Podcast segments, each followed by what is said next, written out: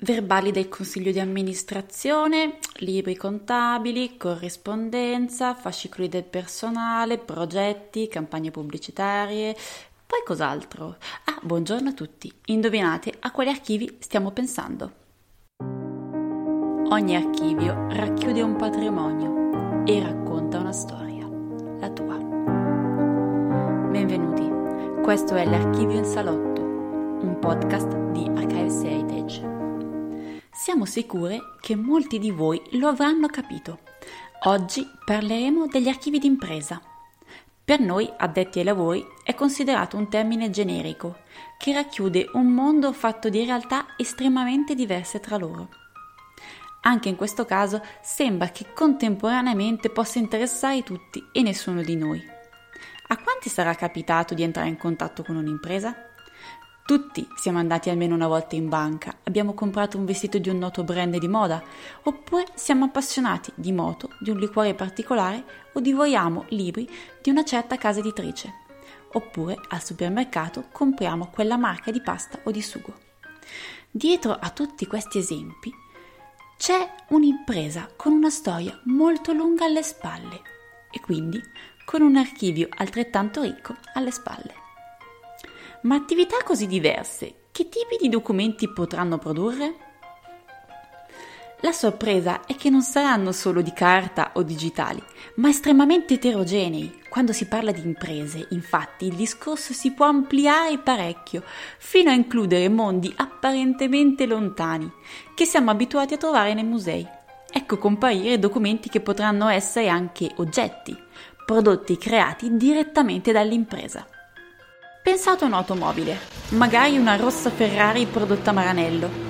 Non è che faranno parte dell'archivio solo i disegni, i progetti o i risultati dei test su strada, ma anche quella stessa auto è prodotto dell'impresa e di diritto è parte anch'essa dell'archivio.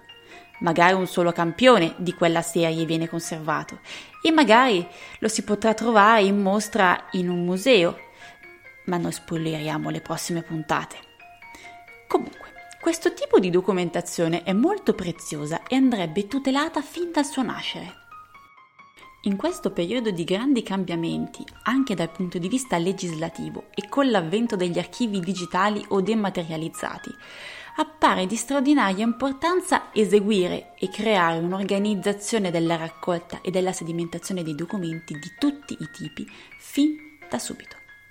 Naturalmente in certi casi sarà piuttosto semplice, basti pensare alle imprese private riconducibili a società di capitali come le SPA, per esempio, o le società di persone come le SNC. In questo caso la raccolta dei documenti sarà in qualche modo in parte vincolata anche da precise esigenze fiscali o di produzione e di tenuta degli archivi sottoposti a normative di legge.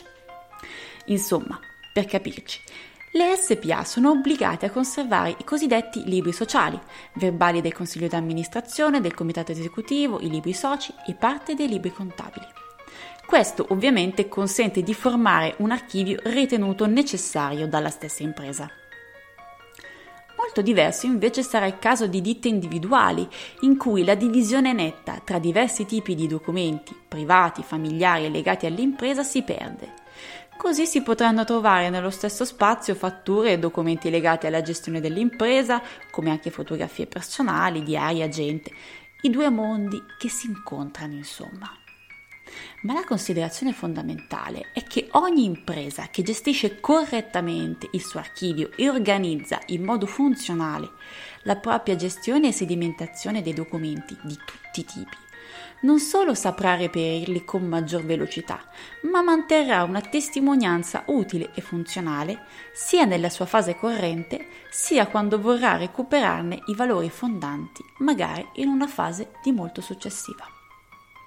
Spesso, mancando una gestione corretta e lungimirante dell'archivio, capita che l'archivista venga chiamato dall'imprenditore ad anno fatto e come novello Sherlock Holmes si trovi a decifrare una gran quantità di indizi, nascosti in documenti, oggetti, macchinari, che lo porteranno a cercare, anche in posti improbabili, le serie di documenti perduti, dimenticati o erroneamente accantonati, per poter soddisfare le esigenze di valorizzazione del committente. perché, come ci ha confidato un'imprenditrice, per me personalmente l'archivio è quella arma che io uso senza alcuna mm, remora quando mi ricordo qualcosa e devo dimostrare a socio, amici, eccetera, colleghi, dipendenti che io una cosa me la ricordo e quando la trovo in archivio posso dire questa frase meravigliosamente femminile, avete visto che avevo ragione e, e sono soddisfazioni immense. Elementare Watson.